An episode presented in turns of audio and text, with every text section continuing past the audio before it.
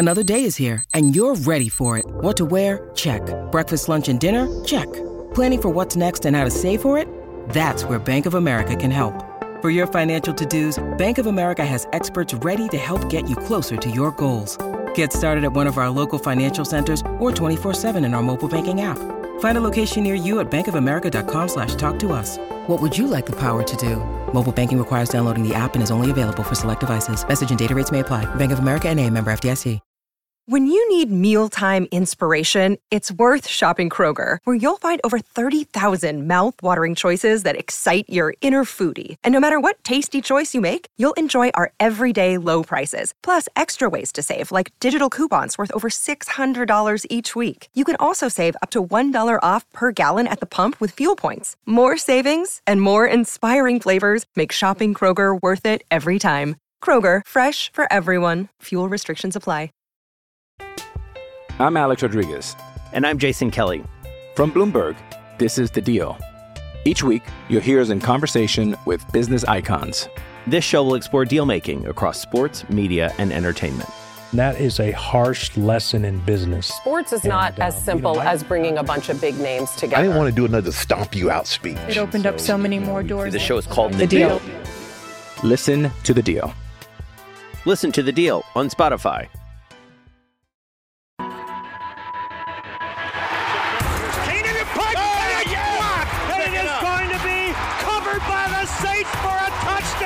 It's your inside pass to everything Saints football. Jimmy Graham brings it down, and that is a touchdown, New Orleans. We'll take you to places most fans never go to practice, to the sideline, to the locker room, following every twist, turn, and touchdown of the Saints season.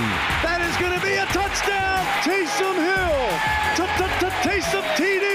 Taysom TD. Welcome to Inside Black and Gold. And that is going to be a touchdown again.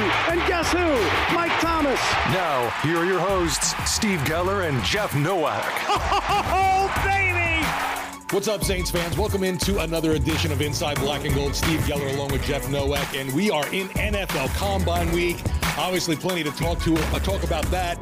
We got restructures going on. Jeff and I did an interview with ESPN NFL Draft Insider Matt Miller and there's a whole bunch of news coming out from the combine from Dennis Allen. We'll delve into as well. Jeff, how you doing, man? I'm doing good. Anyone watching this video can tell it's not my normal backdrop. I am sitting in a kitchen in Connecticut right now because I visited my family this week. That's why we didn't have an episode earlier in the week. But I wanted to get at least one done while I'm here. Um, but for obvious reasons, I am not up to speed on the combine per se. I was able to catch up a lot on what Dennis Allen and Jeff Ireland said. So we're going to talk a lot about that. Uh, first segment, I want to kind of talk about the non-combine stuff that that was all out. We're going to talk about some restructures. Second segment is going to be that interview with Matt Miller. We're going to talk a little about that.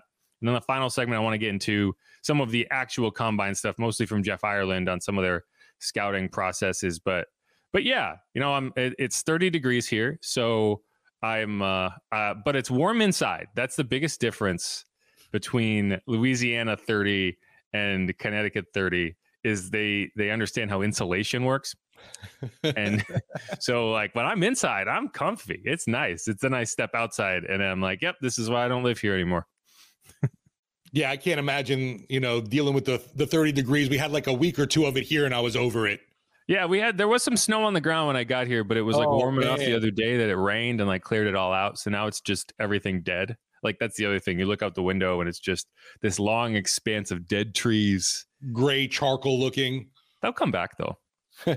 I, am pretty confident they'll come back. Anyway, so speaking of guys that are going to come back, uh, yeah, today, you know, so the last over the weekend, you know, we we haven't recorded an episode since I think last Wednesday. So there've been a few things that came out since the last podcast. So we'll catch up on that. The first thing is the salary cap increased by significantly more than we anticipated. I think they were looking at uh, 200, 235 million or something in that range, or two, oh, I'm sorry, 245 million, and it actually went up to 255 million. So that's a 30 million dollar increase year over year. It's the largest year to year increase in NFL history, and it, it, effectively it means that the Saints have about 10 million more in space to play with than they thought they would. So for this, for us, so for a lot of teams, it's like, oh, we have some extra money, we can throw at some free agents. For the Saints, who undergo this very tedious, planned out process every year, it just makes that process that much easier. It's the inverse of what happened in 2021 when the cap actually went down by about 10 million. It actually so wait, I think this is really that's really what this is is you're kind of just correcting for that season where it went down and so, you know, when you're looking at the Saints, they had about 83 million going in, about 81 million give or take depending on where you look, and that number dropped to 71 million that you end up ultimately having to clear. They restructured Derek Carr. They restructured a handful of these contracts. The most recent ones are Nathan Shepard, which was smaller, it was like 2.7 million. Cesar Ruiz, which is in the range of 7 million. They also got Carl Granderson, which is around 7 million. And then the most recent was Cam Jordan, which came out this morning. There was some confusion initially from Adam Schefter's report where he said that they cleared about 1.7 million. And that was weird because it was like they could clear 9.3 so if they only cleared one point something, it would almost indicate a pay cut or something like that. But that was corrected later in the day. They did exercise that full $9.4 million restructure. So that leaves the Saints at about $16 million over the salary cap. And uh, with plenty of time, they have until I think March 13th to get there. And they have plenty of options in, in terms of how to get there. So it's really, really, you've reached the point now where it's just a question of who do you want to restructure? I thought Cam Jordan was a was a no brainer. A lot of people would say, "Hey, he's old. He wasn't productive this past season," and I get that. To me, I look at it as, okay, is this guy to retire, be cut, or traded after the 2024 season? And I know the Saints are have no interest in trading him or cutting him, so I can eliminate that. And I know that he has said that he goes in two year intervals with his with his decisions on whether to keep playing. Year 13 was the last one. That's the year we just got through. The next will be year 15. So, unless something changes drastically for him from a health perspective, he's fully intending on playing in 2025. So, it just makes the, the amount you can clear versus the fact that you're not going to have to deal with this next season in terms of retirement made that make a lot of sense. And if the option was like, hey, we can either restructure Cam or Alvin Kamara, I'm going with Cam if we could either restructure Cam or Ryan Ramczyk. I'm going with so. I think that was that was a no brainer. Now the next guys you're looking at, okay, do you restructure Tyrann Mathieu, Taysom Hill, Demario Davis? I think you have to hit two of those three. So it's just a question of who. Um, but they're going to get there very easily, and then it's just going to be from there. It's a question of how much space do you want to clear to sign free agents and whatnot. But we are well along this process, and, it, and it's all kind of where we expected it to be. Yeah, just like the beginning of it all, you hear the pundits around the league yeah. criticizing the Saints, you know, and and we, you know, we're, we're at the point where you know, you like you said, 16 million now they just have to clear uh, of their slash and dash with the salary cap. Uh, I, I guess we're just used to it by now, where it doesn't really phase anybody in the local media. But man, oh man, uh, I, I, you mentioned Cam Jordan. I'm I'm hoping last year was just a, a small blip and not really the we're seeing the end, obviously, of Cam's run uh, in the NFL, j- just because I know he dealt with some, you know, injuries last season that really limited him, and he played through it. And I, I know everyone talks about you don't want to hear excuses from guys, but it definitely was not the same Cam Jordan. So I'm hoping that the ankle issue is more of, you know, what the reason we saw that lack of production from him. Yeah, I mean, I think reality is somewhere in the middle right? Of like, yes, he Yeah. has declined to some extent, but not nearly as much as it seemed last year. One of the issues, and I, I think Dennis Allen said this. I, I don't know where. I think he might have said this in the interview with uh, James White and or Steve White and James Palmer. Right. Is like his issue isn't so much pressuring the quarterback; it's getting the guy to the ground. You know, and, and that's been something that uh, he, he's never been a lead at that. He's never been a twenty sack guy but he's always been you know in that in that 8 to 15 range right? In that Yeah. in that middling range. And i think that's where you saw in, especially on like third downs where the guy's going to scramble around and try to you know extend plays that's where he struggled. And i think the solution is take some of that off his plate. And that's what you did later in the year and it worked. And i think Cam is still an elite rundowns player, and you're gonna and you need to get elite rundowns action from him. And I hope that they can come up with a scenario that they take advantage of some younger, more uh, athletic pass rushers. And we'll see what they do with Zach Baun in free agency. We'll see what Isaiah Foskey maybe can do in year two if they draft another guy. I think they they're gonna look they're gonna look at pass rushers for sure in this draft. So I, I think that's kind of what it is. Is you need to find a way to tease out what's left for Cam without getting too caught up in this idea that oh he's the he's the star, he's the three down player, and and you got to be able to bridge that gap. And I think they will. I think they've kind of gotten to that point. and and the money is the money. Like it's it people want to get caught up in the contract. The contract is what it is. He's gonna be here. So it's about maximizing what you can out of that money. And that's why the restructure always felt like a no-brainer. Shifting gears here slightly. Well, I do want to mention so we do know the NFLPA report card came out yesterday. We're recording this Thursday. Um, we're not going to get too deep into it today. Uh, you know, we can mention it, we can talk about it, but I do want to do a full episode on that because there's a lot to dive into and I haven't really gotten a chance to go through it all yet in terms of like I've gone through a lot of the Saints stuff, but I haven't really looked around. I want one of the things I like to do is is go through everyone that got Fs and figure out what exactly prompted an F. Because there are some teams with a lot of Fs. Um, the funny thing about it in the Saints, Saints were in the middle. The Saints ended up 19th. They got eight Bs, um, you know, one A, but it was a category where everybody got A's. You know, the strength coaches. It's kind of interesting. And when you look at the grades, you need to look at not just what the grades are, but also where they land among NFL teams, right? So you were you got an A minus in strength coaches, but you ranked 14th. Whereas you got a B plus in like think training room or something like that, and that was fourth. So it's like it's not only just what the letter grade is, but that's what media wants to wants to hinge on so they can have these hot takes like, oh man, the Saints. You know, the funny thing is they got an F and I'm sure this is what this is probably annoying to the Saints because they got an F in cafeteria. and what is their big project of the offseason? What is prompting the training camp? Hey, they realize the issue, right? Yeah, uh, so they're fixing it, but that right. doesn't mean. But they're still going to get all these all this grief for getting an F. You know, so these these surveys went out November to to or uh, August to November. So right. a lot of it, some some of it's training camp, some of it's early season, some of it's mid season. Anyway, the one that's not like real quick was a B minus for Dennis Allen. Wow, that's 29th. Well, right, and I, and I think it is it is interesting, and the, the real interesting part is how how predictive some of these grades were on the coaching side because there were only three teams that got a grade of C or worse for their coaches. One was the Raiders, one was the Falcons, and the other was the Commanders. You know what those three teams have in common?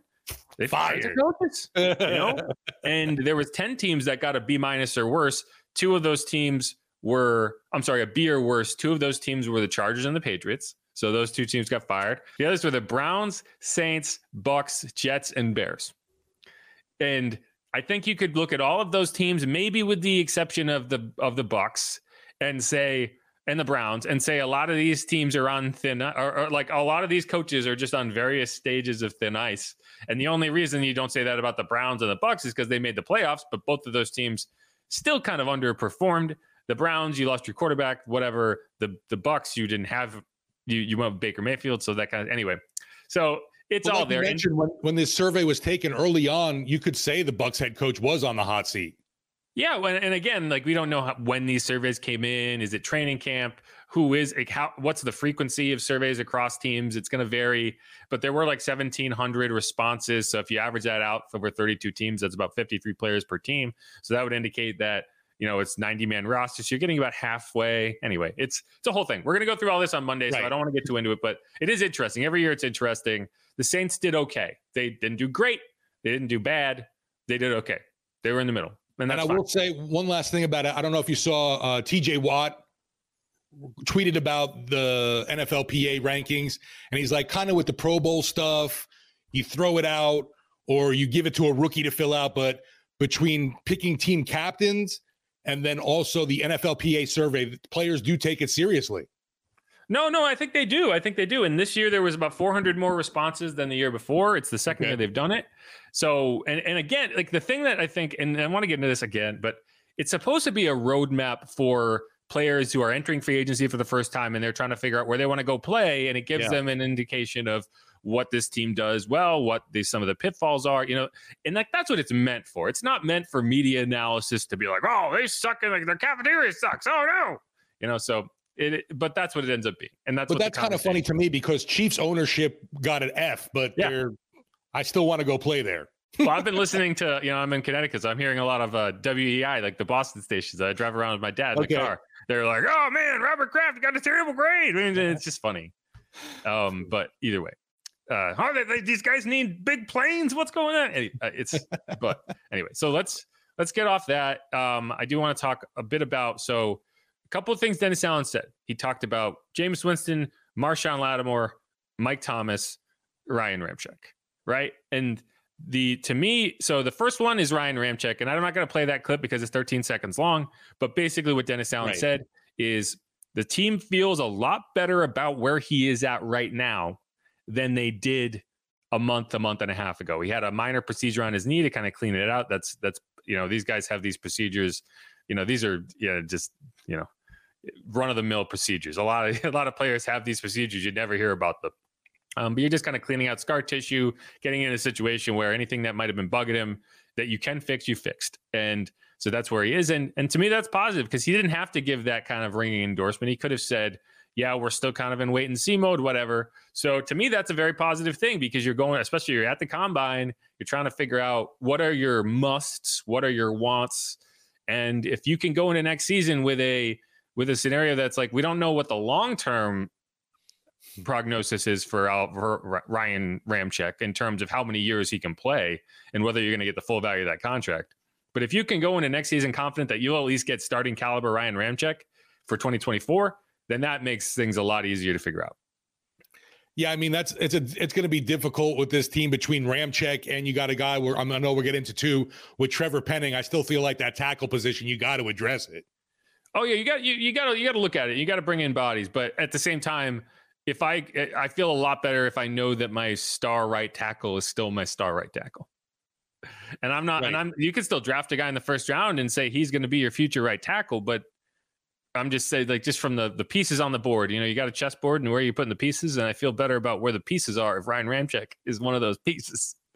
Um, just the the stories about what he's dealing with in that knee definitely worry me though. When you hear, yeah. you know, he's missing cartilage any degenerative type knee stuff. Yes, uh, exactly. For a guy who has to you know anchor on those legs. Yeah, so not... expect those veteran days of rest to continue this. this oh yeah, yeah, yeah, yeah, You're still going to manage it in the same like you're still going to be yeah. managing it. It's not like it's gone. But I think the team just feels a little more comfortable that he will be available. So that's one thing. He talked about Mike Thomas too. We didn't really get much. We don't need to get into that. He, I don't think Da really knows what's going on with Mike. Does um, anyone? Yeah, I, I, that's a good question. You know, he, Da got asked if he if he had had surgery, and Da was like, "I'm not sure." Which, you know, I'm not surprised that that the team is not fully up to speed on what's going on with Mike's Mike's rehab, and Da might not be. But like, it'd have been funny if he was like, "I don't know, it's not my problem anymore." it's, I mean, that's kind of how I kind of read it. Of like, yes. because he he was asked about Marshon, and that's the next thing I get into because like he had answers about Marshon and he was asked about injuries for Marshon. Anyway, let, us just let's listen to what he had to say about Marshon because I think there were some interesting things in that uh, too. Let's see. What can you say about where you guys stand with Marshon Lattimore? I, I know his contract got tinkered with. I mean, yeah, have there look, been talks with him about yeah, look, staying together? Look, possible trade. Lattimore's on our football team. He's a good football player. He's been a good football player for us, and so, um, you know, obviously there's a lot of things that happen, you know, throughout the offseason, but um, but you know, Lat's a Lat's a big part of our team right now. You mentioned earlier Marshon and right now. Just as a coach, what is that process like of figuring out who's on the roster? And specifically with him, like if you guys do decide to move on or trade, like that, that's a really big decision. What kind of goes into that? However, whatever you end up. Yeah, I mean, I, I think really it's about you know, um, I think it's about guys. Um, that we feel like can help us, you know, win football games. Guys that we feel like can uh, continue to build the right type of um, culture here, um, and guys that are, you know, willing to do the things that are it's necessary to do to uh, to succeed. And so, um, look, like I said, I mean, Marshon's part of our football team. He's been a big part of our football team. Um, unfortunately, the last couple years, health has been a, uh, a big factor in that, and so. Um, I think the biggest thing is is you know let's get Marshon healthy and let's see where we're at as a football team and um, you know we'll get the right guys out there that give us a chance to, to win. does health feel like a future concern for him at all? I mean, I know they were you know, really I, I, yeah, I, I don't know that those are are necessarily predictors of, you know, future, you know, injury issues. And yet, look, I think anytime you you have um, some injuries, those all you know factor into any type of decisions that you, that you make. But um, like I said, I, I, look, he's a good football player. He's made a lot of football plays for us. I've been with him for a long time, and and uh, you know I think he is a guy that can help us win. So there's a few things that stand out there. Um, the first is right now. I, he didn't have to say right now. he chose to say right now. Um, and so like the, you're gonna, you know, it's like these. This is the time of year where we listen to something and we listen to it again and we read into it and we read into it again and then we read into it a third time. And but when you say someone is a big part of your team right now, the obvious inference there is that that is a temporary situation. And right, so that could change.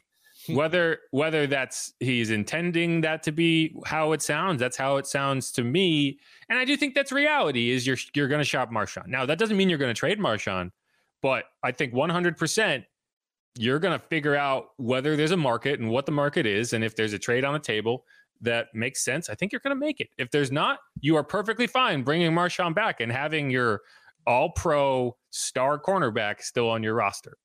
Um, but that's just going to be a question. But either way, I, I do agree with the the the rest of it in the sense that like, okay, yeah, he's had these injuries year after year, these last two years, but I don't think you look at it and say it's he's an injury prone guy because right.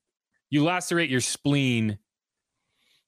Freak accident. Not, I mean, that's a freak injury the the high ankle sprain that can happen to anybody got rolled yeah. up on it's just what happened. So i agree with that and i think that that's kind of you know when you're a coach that's important to say because it's like i don't think teams are going to look at that and be like oh we can't we can't we can't trust him. He's gotten hurt. Guys get hurt the nfl um, but i think i think you're getting an honest answer from da there whether he intended to be that honest or not in that yeah this team would love to have marshon but i think there's also the reality of the situation where maybe you don't and you have to figure that out.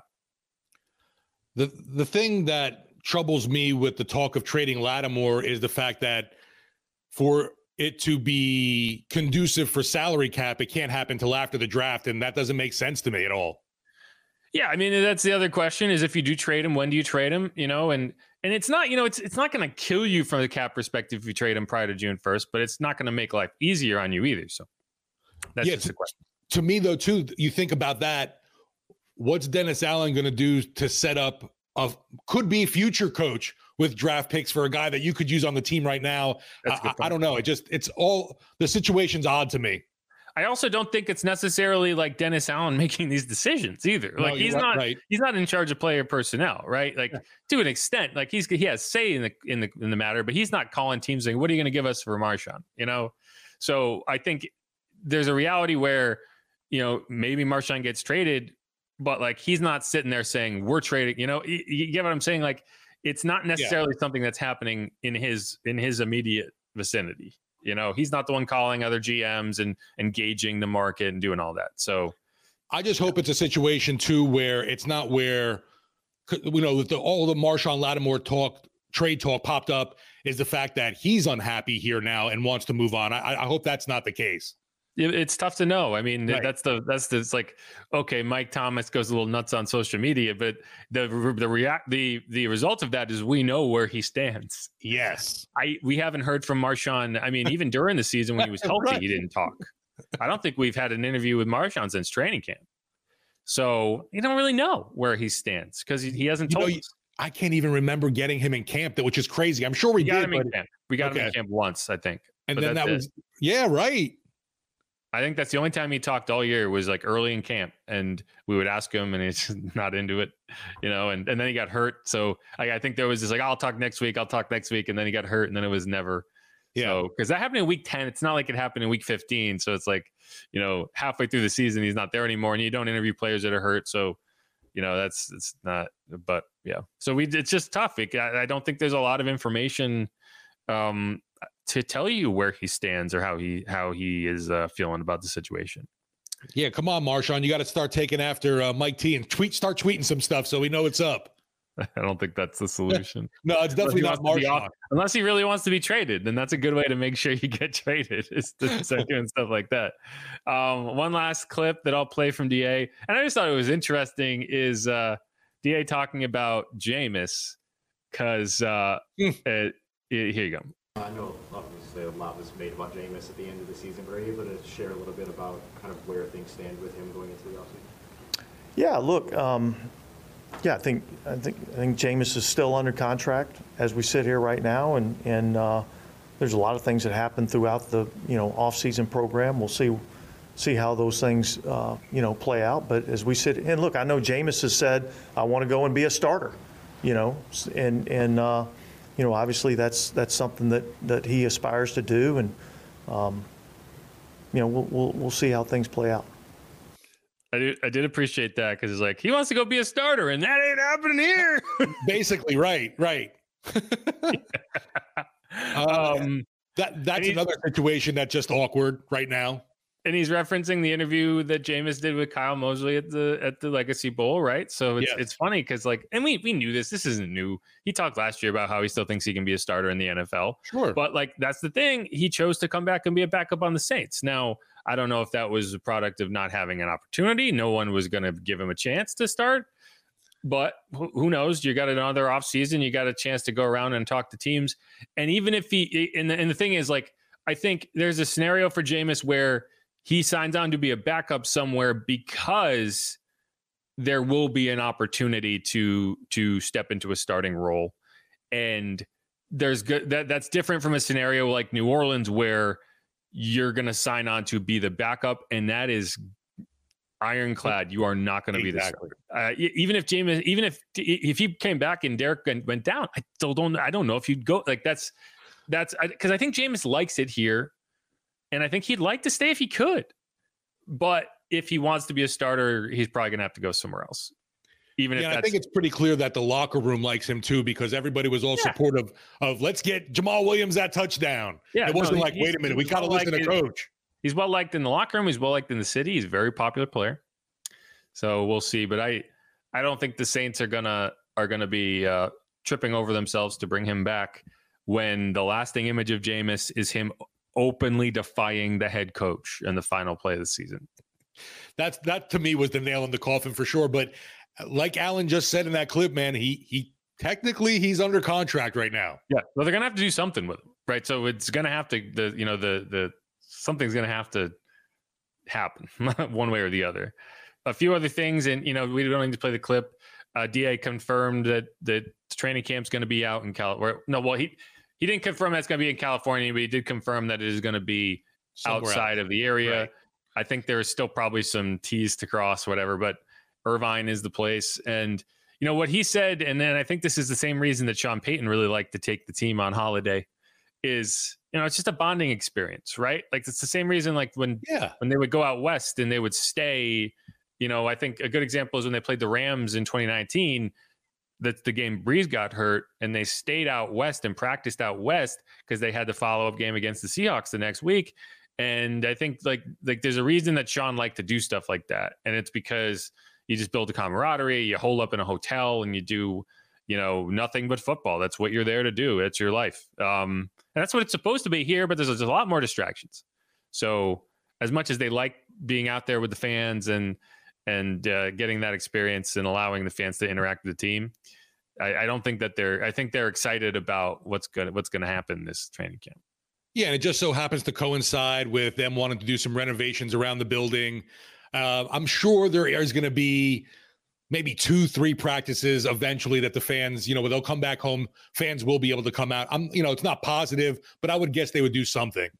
I'm sure they'll do something for fan engagement, yeah. whatever it is. I'm not sure what it'll be, but it's interesting. And and you know, hey man, and then when they come back, they'll have this swanky new cafeteria, so maybe they'll get a better grade next year. There you go. Right. Exactly. It should be when I saw that we Will Crick with the grades. Anytime with food and New Orleans, we should never yeah. be an F. Well, it, well, and the quality of the food is the other thing. Like, I don't know how renovating the cafeteria will improve the quality of food, but that's the second year in a row that they have gotten significant criticism on the quality of the food at the facility. And you know, I don't, I don't know. I've never had it, so I can't tell you if it's good or not. Well, I, I sh- here comes a dig. I sure hope that the facility chef is not the same chef for the dome. I hope it's better than than this press box food. Let's put yes, exactly. Uh, but you know, and then there's a few other things. He talked about Klint Kubiak. He talked about you know accountability stuff like that. Those stuff we can get into as we get further into the off season, particularly training camp. So we'll we'll cut it off there. Um, but this is Inside Black and Gold. I'm Jeff Nowak, dispatched in Connecticut. Uh, he is Steve Geller. You can follow me on Twitter at Jeff underscore Nowak. You can follow him at Steve Geller WWL. As you can tell from watching the video, neither of us is at the combine. so we'll have to rely on what they tell us. And one person who we talked to this week, or last week, I should say, is Matt Miller from ESPN. Gave us some insight into a lot of these uh, prospects, what he's looking at, some strength of this draft. We're going to come back. We're gonna we're gonna listen to that interview, and we're going to talk about a bit. Who dat? This is Inside Black and Gold. Stick around.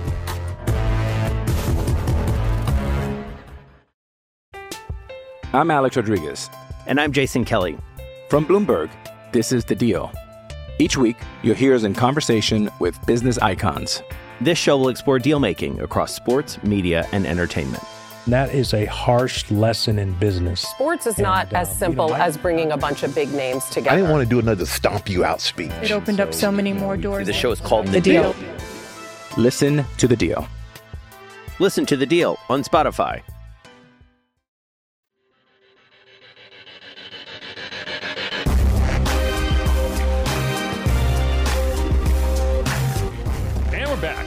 Inside Black and Gold. I'm Jeff Nowak. He is Steve Geller. We're going to bring in mystery guest number three, and that is Matt Miller. He's an NFL draft insider for ESPN. He was previously with Bleacher Report. You know, it's funny. I actually I used to work for Bleacher Report as a copy editor back in like the early 2010s, or I guess not the early 2010s, like 2013, 2014 and uh, I was I, I had, had, edited several of Matt Miller's articles, and he was pretty good then. And I remember at the time because that was like that was a previous life of Bleacher Report where you had some high quality stuff and then you had some really sketchy stuff just filtering in from people who probably shouldn't be writing you know? And and and and so if you it was it would stand out whenever i'd get one of his articles because i was like no this guy's legit uh, and then then if it's not so it's not a surprise to me that he's moved on to ESPN. He's he's a very well respected draft analyst. So it's good to catch up with him. But without further ado, let's play that clip. Obviously, we are knee deep in mock draft season and looking at yours at pick number 14 with the Saints. Uh, you've got them taking tight end Brock Bowers, which would be an awesome upgrade at the tight end position. Uh, just what have you seen out of the Georgia prospect heading into the combine? Oh my gosh, he's he's close to perfect as a tight end prospect. And I'll say this: uh, he is a top ten player in this draft, but because of positional value is available at this spot for the Saints, and I I did look at this as a best player available type pick uh, with the quarterbacks off the board. So that's a, a big part of that equation. But Bowers is a, a, player I've compared him to George Kittle. I think that's the type of weapon you're getting offensively. Uh, maybe not as accomplished as a blocker as Kittle is right now, but certainly has the ability to get better. He's strong.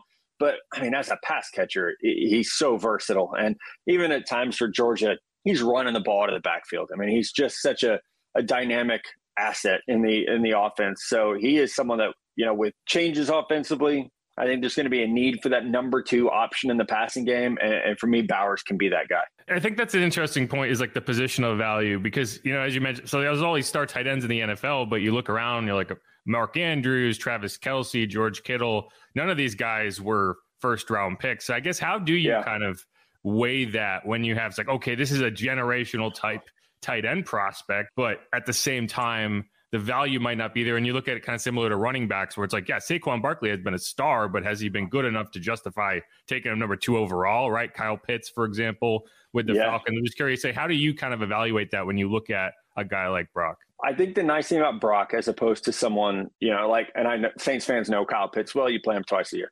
Uh, Brock is able to play in line. He's able to block. He's able to help in the run game. Whereas you know Kyle Pitts is a he's a big wide receiver basically, and that's not a knock on him. There's a there's value in that, and you look at his rookie year, and there's value in that. I think the difference is Kyle Pitts is a player you have to scheme for. Brock Bowers is not. He to me is more in the mold of someone like Sam LaPorta, uh, who was you know picked 34 last year, goes to the Lions, mm-hmm. Has a huge impact. Uh, he's you know someone a little bit more like T.J. Hockenson or in that Kittle mold of they're going to be on the field every down, and by virtue of their ability, you can move them around, but you don't have to put them in the slot. You don't have to get them in motion. they're a tight end that you can run your offense through. I don't want to compare anyone to Travis Kelce because I think he's in kind of a tier by himself, what he's done the last 11, 12 years, but it's that idea. And I think that's why even last year we saw so many tight ends drafted in the first 100 picks. We saw eight of them, or nine maybe in the first 100 last year, uh, because teams are saying now, well, we can run our offense through the middle of the field, you know, with timing based offense, with option routes. We've got quarterbacks who can move now. So I, I think Bowers does fit that that mold of we're rethinking the tight end position to where it it is still valuable. I think you know you can look at can look at what they're being paid. Tight ends are not as valuable as wide receivers based on how they're being paid. But you know we saw four teams in the championship conference championship games who you could make an argument their tight end is one of their most important assets in the passing game. Protecting Derek Carr, obviously a big issue last season, and something the Saints are going to need to upgrade either through the draft or free agency. And I know this tackle class is chock full of some stud talent, maybe the one of the best position groups in this year's draft. Do you see something that could shake out for the Saints in this draft in the early rounds where they could end up picking someone there? Yeah, definitely. I think, you know, give up 35 sacks last year. Something's got to give, you know, and unfortunately the Trevor Penning pick has not panned right. out uh, the way you know that you spend a first round pick on a guy you're hoping he's a, a foundational piece so i think so yes um, long story short what's interesting about this tackle class is there are two guys and they're going to go really early joe alt and olu fashanu they're going to go top seven picks probably after that there's a lot of good tackles but they're all right tackles and obviously ryan ramczyk's a pretty dang good right tackle so you get into this conversation of can we move a guy over? Can we move uh, Taliese Fuaga from Oregon State? Can he who's a great right tackle? Can he flip sides? Or Amarius Mims from Georgia, who only started eight games in college, but I would say those eight games are as good a tape as any tackle in this class. Can he move? Could Tyler Guyton from Oklahoma make the move to left tackle? We saw him do that a little bit at the Senior Bowl. So, because I think the need is more, I would argue more specific to that left side, you start to look at the first round and say, you know, would we be better with a Brock Bowers? Would we be better with it if one of the wide receivers falls? And then we get into you know, later rounds looking at where's their good value with the left tackles. Someone like Patrick Paul from Houston, I think is a really good option. He could be there at 45. Someone who had, you know, six foot seven, really good mover. So not that first round pick, which we all want left tackles to be first round picks because you find such great uh, players in that range. But I think round two this year is a spot where having that 45th pick is going to be really important. That maybe you're finding your left tackle a little bit later. You know, those first round grades, I know you wrote about this recently where I think you said that you had 15 players or so with with first round grades. And I think it is interesting because when you draft where the Saints are, you're at number 14. So it's like if you have 15 players with first round grades, you can guarantee you get one of those players. Yeah. But is it one of the players at a position of need? And and I think that's where you you run into this ideology of like every team will probably say, "Hey, we're going to take the best player available," but a lot of time it's hey, we'll take the best player available at a position we need, right? You're not right, necessarily right. fully in that in that mode.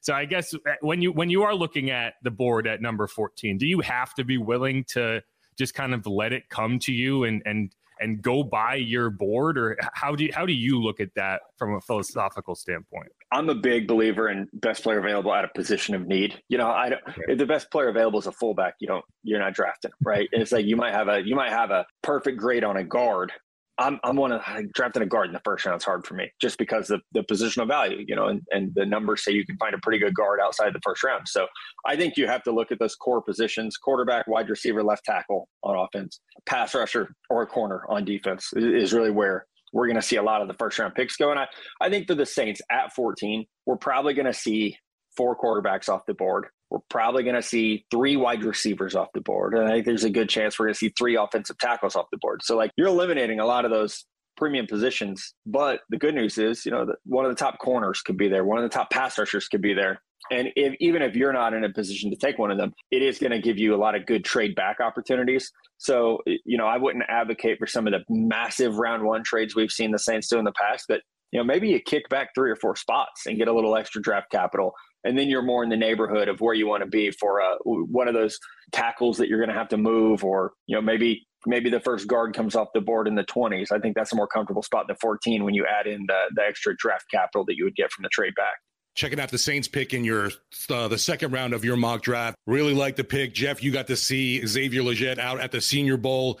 Uh, seems like a perfect replacement for a guy like Michael Thomas, who I don't think anyone is expecting back with the black and gold. Yeah, and powerful, kind of like Thomas in that mold of like he's just going to physically overpower you to get to the ball. Uh, didn't run as well in person as I expected. Um, I was a little surprised by that, but he does on tape show run after catch ability, and he has speed. You know, there are moves on his tape where he is, you know, putting a shoulder on a guy and then breaking away for a long run. So that ability there, when you have a Chris Olave, you can go with I think a more physical option opposite him, somebody that is going to be your you know, a little bit of your power forward type wide receiver, and that's what that's who Legette is. So again, trying to build out this team with that has a, a decent amount of needs and perpetual salary cap problems.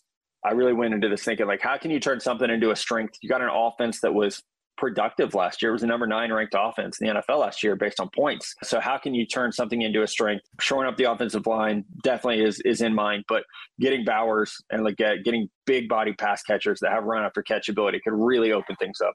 Sharp pivot here, but this is something I've been wondering about because you know I think it, when you're a team that's looking for kind of a, a nickel corner prospect in the draft, I think there's a disconnect between at times okay you played a ton in the slot in college versus you profile to the slot at the NFL level. Like a guy like Mike Sainristil, he played a ton of the slot in college. Yeah. But a lot of times it's like, yeah, you're the best you're an NFL prospect, you're going to be put in the most premium position, which isn't always in the slot. So I'm curious if there are any either safety cornerback prospects that you love in terms of transitioning to being a slot corner in the NFL as you kind of go through maybe the first three rounds of, of this draft? Yeah, Sainristil is definitely one of them. Uh, Andru Phillips at Kentucky is another one that I think fits that mold, and he'll probably be like a early third round pick, but he had a great Senior Bowl week. I mean, his his instincts, his closing ability, like they scream inside player to me, but he's tough enough to play inside. Uh, 5'10, 190 pounds is, is, the reason that he's probably looked at as an inside guy as opposed to an outside because all the skill sets there. So he definitely fits that mold. Uh, Jarrian Jones Florida State,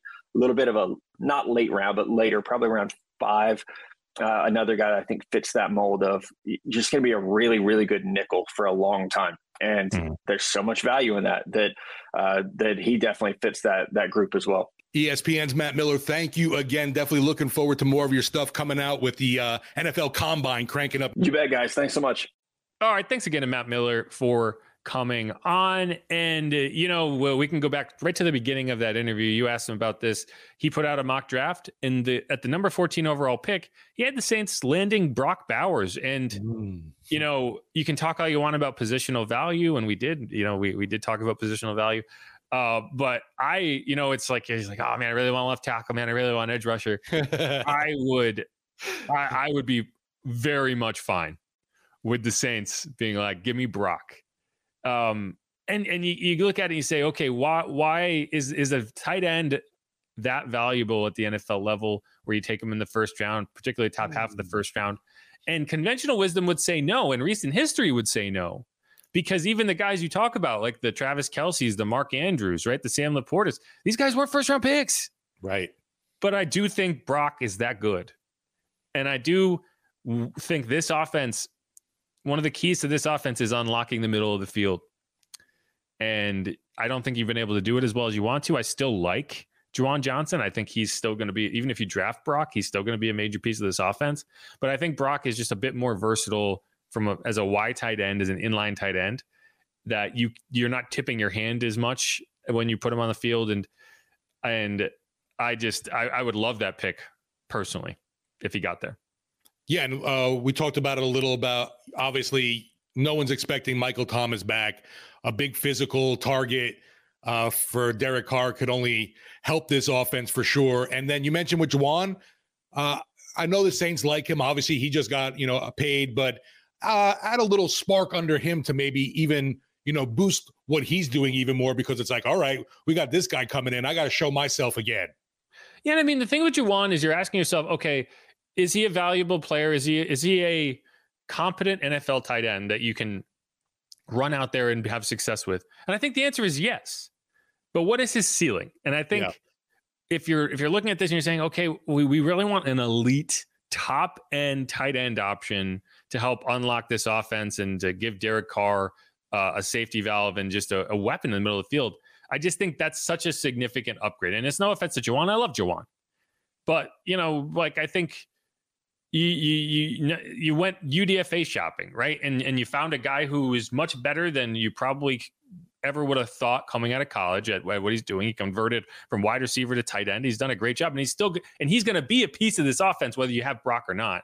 But I I don't think that his existence on the roster would make you say, ah, we already we're set at tight end. We don't we don't need a tight end when you have the elite option on the board. And you know, the other thing we talked about is like you're drafting at 14. So you don't necessarily have the luxury of being able to say, well, this is who we want. Right. You have all you have first round grades, and it depends how many you have, but you get to 14, and it's not a question of whether you which of the first round grades you want, it's which of the first round grades is still on the board. You know, and so I, I don't think Brock's gonna get there. So it might not even be a conversation they have to have when they get to on the clock at 14.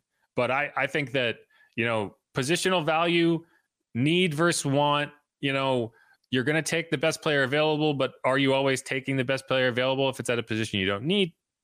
I don't know. But I'm okay with that. The other pick was Xavier Legette, the wide receiver out of South Carolina. He's a guy we talked about uh, when I came back from the Senior Bowl. Like I really, I really appreciated what he was able to do out there. Just a big physical guy. Not, I don't think as polished as a Mike Thomas when he came out of Ohio State, but they can do a lot of the same things. And so if you're trying to find a way to replace him in the offense, another second round pick wouldn't be a terrible spot to try to do that. And that's not necessarily to say it has to be uh, Legette, but I don't hate the idea of you know finding a new weapon, new big physical, big bodied weapon. So I like both those picks. I think I think he's on the right track. I think you are going to spend some some draft capital on offense this year. It was interesting though. They uh, the two picks were on offense uh, from Miller but not on the offensive line. It was just adding more weapons for Derek Carr. Yeah, and at the end of the day, that's going to be a really difficult uh, hurdle to get over if you're, you know, you're looking at an Olu Fashanu or or like a Fuaga drops, right? And you're just like, oh, but I really want Brock though, and and you're gonna have like the tight ends coach. You're gonna have Clancy's being like, guys, guys, you see this guy? You watched some Georgia games over the last few years, right? You, you don't think you don't think it's the guy we should have, we should we should we should have and, uh, and, and then you know the offensive you know and then John Benton's going to be like get out of here. yeah, poor Clancy's like with last year's tight end class we got nobody. It is going to be interesting though because you do have a new offensive staff. So who's going to be the loudest? Yeah. You know, right. who's going to have the most conviction? And it's not only the position coaches, right? There's this whole scouting element involved here, and they're going to have their their their grades and their reports and you know but it, it, at the end of the day the position coaches have to have some input and some feedback.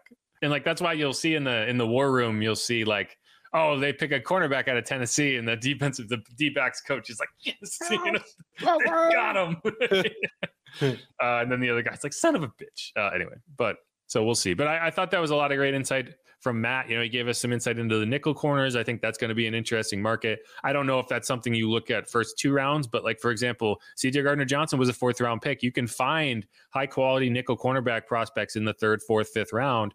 So like those are some guys that I think uh, you want to look at, um, whether they handle in free agency or not. But uh, yeah, that's it. Anything else from you? Uh, no, just the fact that uh, you know mock draft season obviously in full swing and man, oh man, there's been so many different uh, outcomes for the Saints I've seen at number 14. It's it's pretty wild right now from offensive lineman, tight end, uh, defensive end. Uh, it's all over the place. No, there's a whole there's so many different paths they can take. And, and that's a good thing because at 14, like what we talked about, you don't get to pick your path. The path arrives and you take you, it. Right. right. So the fact that there's, you know, like I think this is a deep enough draft where sitting at 14, you don't feel like you have to make a move, but you can if you if you really love a guy. But I it's like if you do that, you better be right. This you you better not be guessing at all if you're going to make a move up the board, knowing what we know and knowing about the the assets they have and the misses they've had in the first round over the last few years. And so, like, I think this is a big draft. I really do. Like, I think you know you don't need a 2017, but you got to get something. You know, you need multiple contributors out of this draft, however that shapes up. You need to be able to add young, affordable talent on the first two days of the draft. You only have two picks right now because you don't have a third rounder. So I will say with the with the lack of success with those early round picks that this team has had, unfortunately, of late, uh, I was pr- surprised to see that the uh, Justin Matthews, their pro scout, the national scout Mike Ball, and the area scout Casey Talley and Ireland were won the inside the league scouting awards. It's like, how did that happen? No, they scout well. It's not it, it like we get we get really caught up in the in the first round grades. Yeah. And I don't know if the scout, you know, the the the true value of the scouts isn't, you know, you know a lot about the first round guys. Like it's those are the guys you are overloaded with information about. But what about the Rashid Shaheeds, right? What about, you know, Marques Colston, right? Guys like that, guys that show up, Juwan Johnson, right?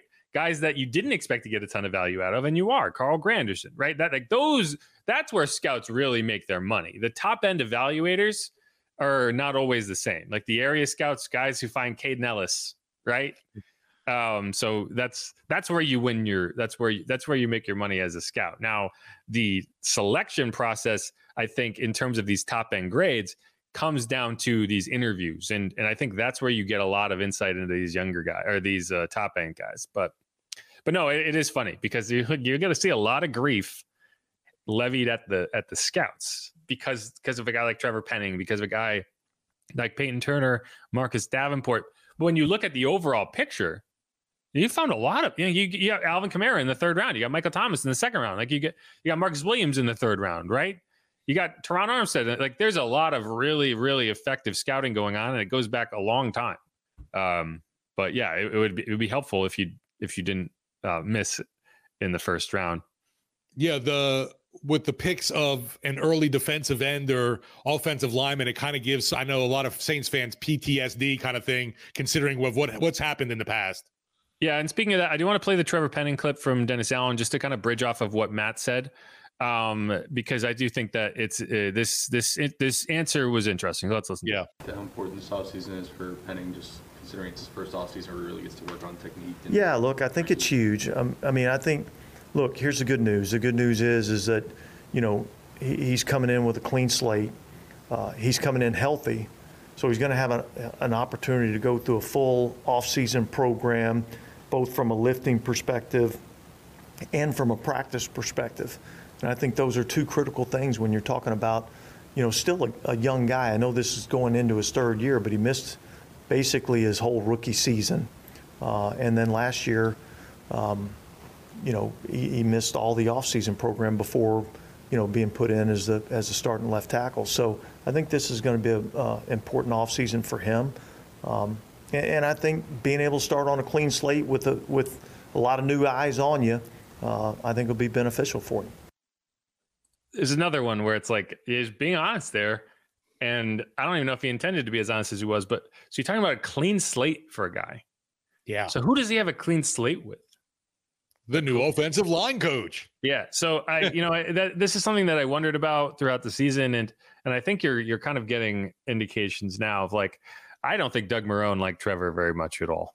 You know, I don't I don't think that they worked well together. I just don't think that that that that SIST program, you know, that that development plan, whatever, was working, and I think that the coaching staff was aware of that. Um, and so hopefully, yeah, hopefully that's what you you know if you're trying to look at the the the bright side of like how can we still hope for Trevor Penning to to return some of that investment as a first round pick it's that it just was not working last year um he didn't have a right. training camp it just didn't the development wasn't there you got benched Hope, so hopefully he can come back this offseason do the work he needs to do have a coach that maybe understands him a little better and can get more out of him that's what the hope is, and that's what I think the team is hoping for. Um, but yeah, I did think that you know the clean slate thing was interesting.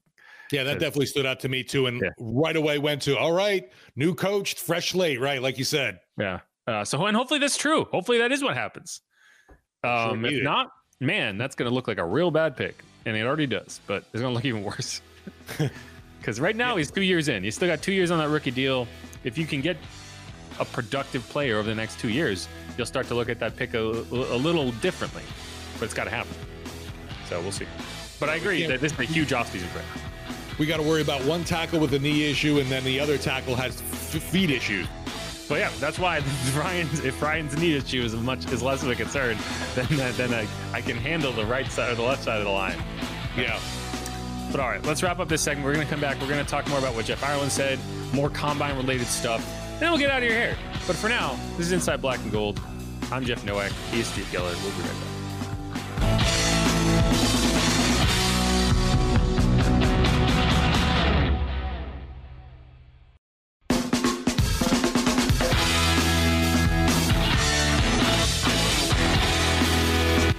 We're back on Inside Black and Gold. I'm Jeff Nowak. He is Steve Geller.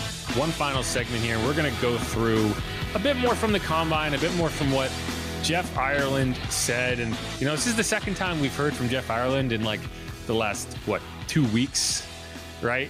But before we get into that, I want to talk about what DA said about Klint Kubiak. And not the, you know, we've heard from DA on Klint before, but to bridge kind of into the conversation, I want to talk about this because this is what he had to say when he was asked, you know, what players are Klint Kubiak excited to work with? And this is what DA had to say.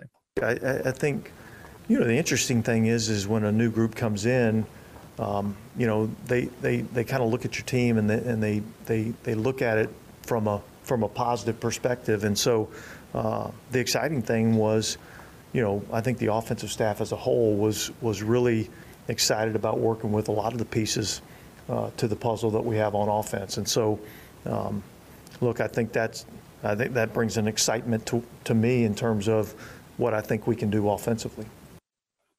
Yeah, and so I think what he's saying there is, you know, the the offense that's coming in, the offensive system that's coming in, they like the pieces, right? So There's a lot to like. yeah, and there, there are pieces to like, but it's a question of how much needs to change to suit what you want to do on offense. And while I, that is going to happen, you're going to have to make changes. You're going to do some stuff. I do think that in large part, the one of the selling points for the staffers that you're bringing in was it's like, yeah, we can make it work with this guy. We can make it work with this guy. We really like what we can do here. You know, like I think that's important as you're putting this puzzle together to know that the coaching staff that you're bringing in likes the pieces that it's looking at. And I think, you know, that's that's significant because you're going to get into free agency, you're going to get into the draft and you're going to figure out where what are our musts, needs, and wants. And if there's a lot of needs up there, then that's going to have to inform your decisions. If it's more, yeah, we want to get a little better at this, we want to find someone who's a little better at this, you can do that in one off season. But if there's a ton of needs, that's hard to deal with in one off season. That means that makes it more of a two, three year project. And I don't think a two, three year project is going to fly. With to me, with the offense at least, the the biggest key is really not the weapons, but obviously the offensive line, which is a, a, huge key to a success of the offense. You just need to protect Carr more and get the run game going. I agree. And I think the offensive line is the biggest question I have in terms of can you block the way you need to block? Do you have the, the, the, the athletes that you need? And that's going to be an interesting question. And a guy like Cesar Ruiz, I think, is intriguing because I think he can do a lot more than he has been doing. Um, he's very athletic. I think people underestimate how athletic Cesar Ruiz is. He's got there boxing. Um, so we'll see. But so you know, the the next step. Okay, you're at the combine. You know, the Saints are a little old school in how they operate. A lot of teams aren't valuing the combine as high as they used to. For one thing, well, it is, but it's also like you have all of these data points, you have all of this tape, you have all this advanced tracking. How much are you really gaining from watching guys running around in shorts and doing these drills? You know, it like that's why the the, the Senior Bowl, I think, has slowly become more valuable than the combine because in place of all these you know weird drills that don't actually count for football you're doing one-on-one stuff. You're actually doing competitive work. And and i'm not even talking about the game. I'm talking about practice. Because like i want to see olu fashanu go against tyler guyton right? I want to see right. these you know guys who i want to see how they stack up in you know it, and you don't really get that at the combine. And so it's like just you know it's like oh he ran a really fast 40 but when are you going to see this guy run with a full sprint down the field? And when is that even practical? Like it's just you're getting these data points and you're getting it but you kind of have that already. Like you can track how fast Jayden Daniels is running on the field. You don't need to see him run a 40 to know he's going to run a fast 40 so i don't know. It's it's kind of strange but again the interview process is invaluable. So right. one or another, the Saints are never going to stop doing it. Um, and I do think the Saints are one of the old school teams that does take a little value in these measurables. And one of the questions that was asked to uh, Jeff Ireland was, uh, you know, what do you think about these teams or these players opting out of workouts, and and how does that affect your process? And I thought he gave a pretty honest answer here high profile like cases of guys not participating in the drills this year. I know it's maybe been like that the last couple of years, but is, is, that a trend you see kind of going? Is that something that's harder to evaluate? How do you kind of see that as? It's tough. You know, it's tough. You know, look at. I feel like the player's job is to answer all of our questions. Um, my job is to try to build conviction to draft the player.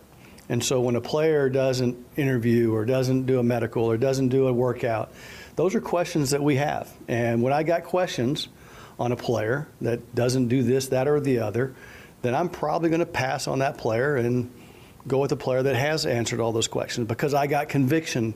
You know, it's no different than any of you guys making a decision. You're going to make decision based on as, as educated and as convicted as you can on the information that you have. And so when a player doesn't work out, yeah, I mean, it, it, I, I feel like it hurts our ability to build that strong conviction to make a really sound decision. And uh, so um, I'm, I'm, usually chasing that information until last weekend we can get out. Um, and hopefully, you know, the, hopefully that's not a trend. Um, but it seems to be quite frequent uh, that we do it. And, and, and, at the end of the day, most of the time we get them, we get them to do the we get them to do the drill. It's just sometimes not on their it's on their time frame, not on ours. Yeah, and and so like if you're wondering, you know, at least for the Saints, this is impacting the process for them. Like their job is to get as much information as possible so that when you're deciding between one player and another, you are not guessing. You are not wondering what this data point would be if you had it.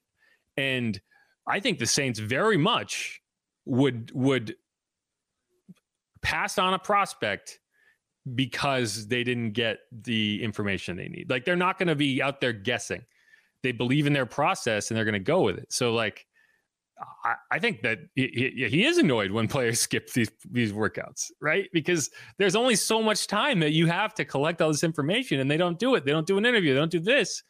That might that might be the difference between the Saints drafting a guy and the Saints not drafting a guy. Yeah, t- to me, you know, you t- touched on it. Like obviously, what they're going to put on film at the combine is much different than what they've already done in college.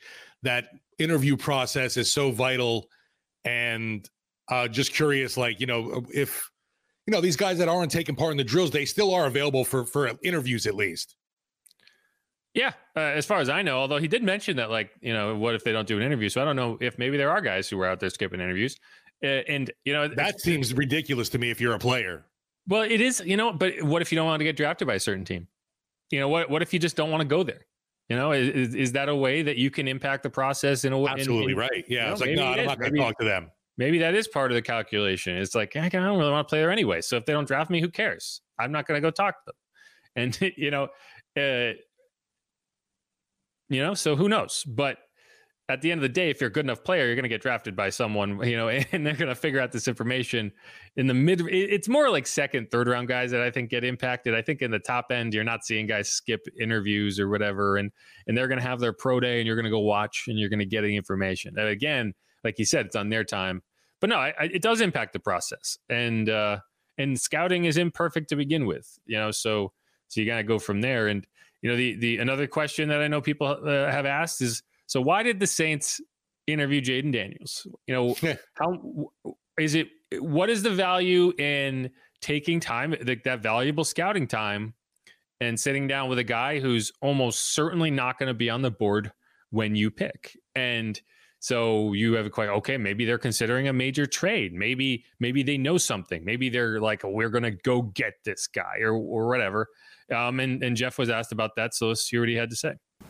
Um, look, the draft's an inexact science, and um, you can't say he'll be gone. You know, you, you never know. Um, we have to be prepared for for everything. I've been in drafts where players have slipped. I don't think he's going to, uh, but I've been in drafts where maybe we've taken the um, things for granted that he's going to be gone, and you get to it, and he's still sitting there for us, and maybe our scouting staff didn't do our homework at that time on that player, and uh, that's a dangerous game to play. So we're going to do our homework on every single player. Um, and uh, that was the case with Jayden. And uh, we had a great interview with him. He's a great kid. Uh, very impressed with him. Is there a world in which, to maybe not Jayden Daniels specifically, but you know some of these guys that you, you meet with four or five years down the road when they come off their rookie contract, if they become available, that information is helpful, I imagine. Exactly. We call it a historical document. You know, it's uh, it's there until until the guy retires, and we look back on that document from uh, from today or tomorrow, whenever we've, we've accumulated all that uh, data and um, and we'll use it in free agency, whether it's a free agent, whether he's on the street uh, as a street free agent. Um, you know, whatever case, we, we look back in these documents and because uh, we don't really call around to teams during free agency because you don't know if they want to keep them, you know, so we have to look back at this and and uh, you know players mature over time and so you have to take that with a you know grain of salt at sometimes. But uh, yeah, it's a historical document. We look back on it quite frequently just like the Galaxy Quest missions, you know, the historical documents. I don't know if anyone gets that reference with me. Um, but yeah, so you have them, and, and and so you know, you're not gonna. He's not gonna tell you, hey, we're gonna do this, we're gonna do this. But I do think that his answer does offer a hint that talking to Jayden is not necessarily an indicator that the Saints are like, oh, we're gonna go trade up, we're gonna we're gonna sell the farm and go get this guy at number three it is it is more about due diligence than anything else. And and i think that's a smart thing to do because like you're not talking about even okay yeah maybe he's not there at 14 but what if he slips to 9 what right. if he slips to 10 in a range where maybe you could swing a trade? Like no they're not going to i don't see a scenario where the saints have the firepower or even should use the firepower to go up to number 3 but you can't just sit there and say there's no way. You know maybe maybe something comes out in his medicals that people that scare people off. Maybe no one went to his birthday party and you don't you don't want to mess with that. But uh I don't know. Like, I, I, think that's what it's about. And like, I, I only bring this up because I, I, get all these alerts, these like uh, Google alerts for all these like, you know, sketchy sources with bad headlines. And it's like, oh, the Saints are getting ready to make a blockbuster trade. It's not really what's happening. Don't use this. Don't use a interview at the combine as an indicator that they're going to make a huge trade. Right. But they do want to have that information right? And we've seen this in the past too. It's like, uh, and I think it was Ross Jackson that asked the question. Yeah, well, these guys maybe they're a free agent in three, four years, and and you don't, or four five years, I should say, and you don't necessarily want, want to trust the analysis of other teams that might not, you know, they're not on your side. why, why would another team give you intel? Um, so you need to do it yourself, and this is an opportunity to do that. So that's that's why they talked to Jayden. Um, I fully expect him to go at three, but yeah. Also, uh, what happens if the Falcons do make this crazy trade up the board and end up selecting Jayden Daniels? You got a little insight on an opponent you're going to face twice a year. Yeah, right. Exactly. No, it, it, and it makes sense to do. And I just think it's funny because, you know, it's going to draw a headline. Uh, I don't, as, soon as, as, soon as, that did pop up on the social media everywhere, I knew too, uh, between LSU and Saints fans, folks are going crazy in Louisiana over it for sure. And and uh, and yeah, and that's going to be the case. They're going to meet with dozens and dozens of players, right? It's you just again, it's about getting that information. Um, I have one more clip from Jeff that I want to play just because I thought it was interesting. And it, and I, I, don't know if I said this. Jeff Jeff Ireland, he's the Saints scouting director. He's also the assistant GM, so he's got some insight on this process. um, but here, this is uh, about the scouting. At all, has your process kind of evolved over that time? You try to get better every year. You try to learn from the draft. You know, there's trends, there's different things that change.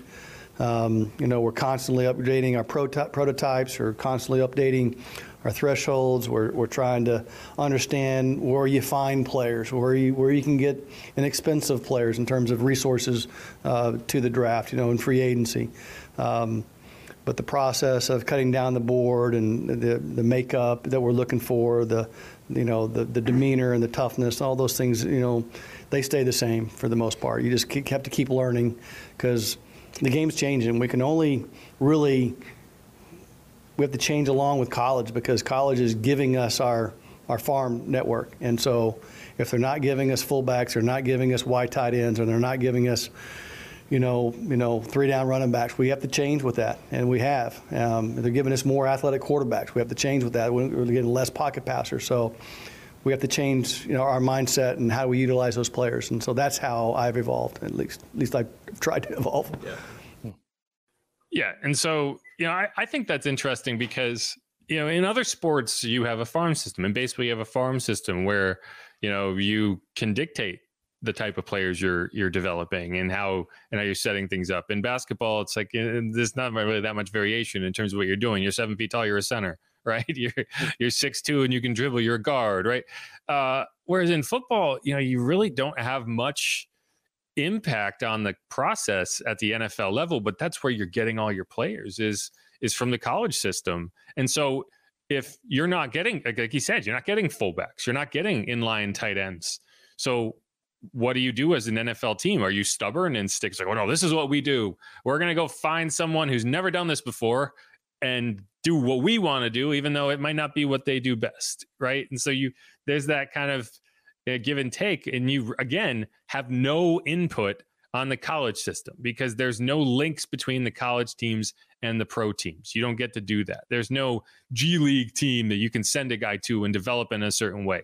You know, there's the the the careers of these guys are so short that you know you it's it's a it's a risk to take a guy who you think can do something that has never done it you know and and it's i just think it's interesting. And i as a scouting director i, I don't envy that because that's got to be tough is to you're just you're projecting so much and you don't have much say in it. Um and it's like oh well, you want a dual threat quarterback? Like that's good because there's that's all there is now you know you don't have these pocket passers that coming out of the league some some of them yeah you can do that better than others but a lot of these guys you just have to mold your offense around them and figure out are they good enough at doing what they do for you to change your system to adapt so I don't know. I, I just uh, it was something I hadn't really thought about until he said that, but I, I do think it's a good point. It's like you would love to be like, oh, this is what we do. This is our system. This is how we operate. But what if the players that you need to run that system are not getting developed in college? Yeah, uh, what's interesting too, like you, you mentioned the the Saints prototype. It seemed at defensive end. I think that's even changing. Well, it has again, like like, like again, like what he's saying, it has to change because the guys you want to draft don't exist. you don't have these big 280 pound rushers coming out of college. You have like Nolan Smith. You know, you have these small guys who you know can maybe profile to get a little bigger, but that's not what you know. I think uh, uh, Dallas Turner. He's talking about. He's like, I I played at 260, and then but I decided that I needed to to get slimmer to to be better. You know, and and it's like, well, that's not a. If I'm the Saints, I'm like, I want a bigger guy. You know, it, right. it's kind of interesting, and you know, I think the Saints are a little more stubborn than most when it comes to their their prototypes and and the type of players they look for. But you know, maybe maybe this is where you kind of have to make those adjustments and and you have to figure it out because again, where are you getting your players? You know, uh, there isn't just this pool of of of different types of of programs in this. It's like, oh, we want to draft out of this. Well, what if the best players aren't there? Right? You want to take the best players, but the best players that do certain things. Um, so it, it is this this whole time of year is so fascinating and and there's really no way to know who's doing it right and who's not. You kind of just have to trust it. You know, missing on picks is is often a lot more about what's between their ears than anything else. And you got to figure it out. But I do think Jeff Ireland, you know, he's been, he's been on that job for about nine years. He's, I think he's done a very good job. And, you know, you'll hear the gripes about the misses, and you're always, every team has misses. You know, like we want to talk about how well the Eagles have drafted the team that, that took Jalen Reagor a pick before Justin Jefferson, right? Like every team screws up. It's just a matter of, of how many times you hit. What's your hit rate? And I think the Saints have had a pretty good hit rate overall. They've just missed on the big guys, and that's really impacted them. Yeah, the, those early picks, like we you know talked a little about earlier, with the defensive end and the offensive line, uh, it's definitely hurt the team. And you talk about uh, the the ability to develop players. Uh, unfortunately, a lot of it has been injury issues too. Yeah, and and yeah, and I do wonder. Okay, so how how if you weren't as stubborn about your prototypes and metrics, would you have maybe passed on a couple of these guys? Would you have been so all in on Marcus Davenport if you were willing to be a little bit more um, you know, versatile with some of these prototypes. I don't know. I don't know. It, it, there's no way to know. but I do think that that's as you go forward, you know, I think that is one way to to mitigate some of these mistakes is by playing you know you know looking at the board and playing the board as opposed to s- trying to set the board how you want it to be. Like you there's you just can't always do that. Um and you find you find talented players and you make them fit. You you don't try to find a player that fits you and and say ah they're not they're not the best player but they're they it'll be easier for us to make it work within what we want to do. I don't think that's the right approach and I hope the Saints over the next few years kind of come to terms with that in ways that they may have not in the past, and we'll see. But I think like like yeah no um, I, I kind of lost my train of thought there, but that's really all I got. You know, I we've we've thrown a lot of sound at you here, and I think that was the right call because I'm not there, so we're hearing from people that are there that that uh, that have that. Um, I hope I hope that's this information has been helpful. Well, that I mean, the drills are just cranking up. I know we had some guys talking at the podium, uh, but uh, I always find it interesting for some reason the Saints coaching staff or uh, front office nobody wants to take the podium at the combine. The Saints were like in a hallway somewhere at the at the hotel. It looked like. Yeah, I don't think they talked last year at all. So this is this is a concession. Uh, and, and what's surprising, Payton never did, and he was at the podium for Denver. So I'm like, what's going on? Yeah, I, I, uh, I, I wonder if eh, you know there's a lot of a lot of uh, pressure from the Denver media probably to get up there and and do that. I do, I do think part of it is like the size of the media contingent, right? Like if you have 40 people and like 17 cameras, it's probably a little more difficult to to set up in a corner of a hallway somewhere, you know? Between like eight people, right? I got you. Yeah, like I think they, you know, the Saints media contingent. Well, we do a pretty good contingent. It's not, it's definitely not the biggest. Let's put that way. No, but it is uh, consistent. Right, but uh, like I said, to me, it's just odd that for whatever reason the Saints hate going to the podium at the combine. No, they talk for well. You know, I, I, don't mind it as long as they give extensive interviews. Like, yeah, right. Da and Jeff talked for 16 minutes, which is like that's a that's a good length interview. If they were like five minutes, and they, they and they were like, I gotta get out of here, then that would be kind of lame. And like so, you had mentioned briefly, uh, it was surprising to me. We heard from Ireland because we just got him at the uh, the Senior Bowl. This is his time to shine, man. Right. We'll go entire year the entire year without talking to Jeff. And we'll talk to him like four times within a month. I'm glad he's still around. Yeah, I like Jeff. Jeff's a good guy. Got a good name. Good name, good country. Good stuff. He, he um uh when I was traveling with the team doing sideline stuff, there was one instance where I had my bag and was bringing other broadcast equipment with me with me and I was struggling. All of a sudden from behind, someone takes one of the bags and is like, I got it for you. I turn around, he's like, Oh, Jeff Ireland. I'm like, I know who you are. I couldn't believe that this guy is helping me out with my bags and definitely appreciated it. That was nice. Yeah, yeah exactly. I was like, I, I, text, I, texted you about this. I had a connecting flight uh, to get yeah. here, and uh, I was getting off the plane, and and I saw these two guys walking toward me. I was like, oh, these guys look so familiar. And like, oh, it's Darren Rizzi and Jeff Ireland. They were just on the same plane. I'm sure they were getting a connecting flight to to get to uh, um, Indy Right. right?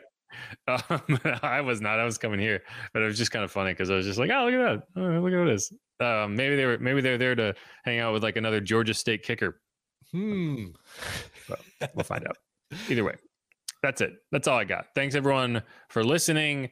I'm gonna hang out here for a few more days and then schlep my way back up to to New Orleans. Hopefully, it's a little warmer than it was when I left because it was cold when I left. It kind of warmed up, and we got a little bit of a cold front right now. A little windy today, but overall, it's been gorgeous for sure. Yeah, all right. I, I'm looking forward to it. I miss my dog. Um, But yeah, thanks everyone for listening. I'm Jeff Nowak. He's Steve Geller. You can follow me on Twitter at Jeff underscore Nowak. You can follow him at Steve Geller WWL. You can follow the show at Saints underscore Pod. Make sure to subscribe wherever you get your podcast.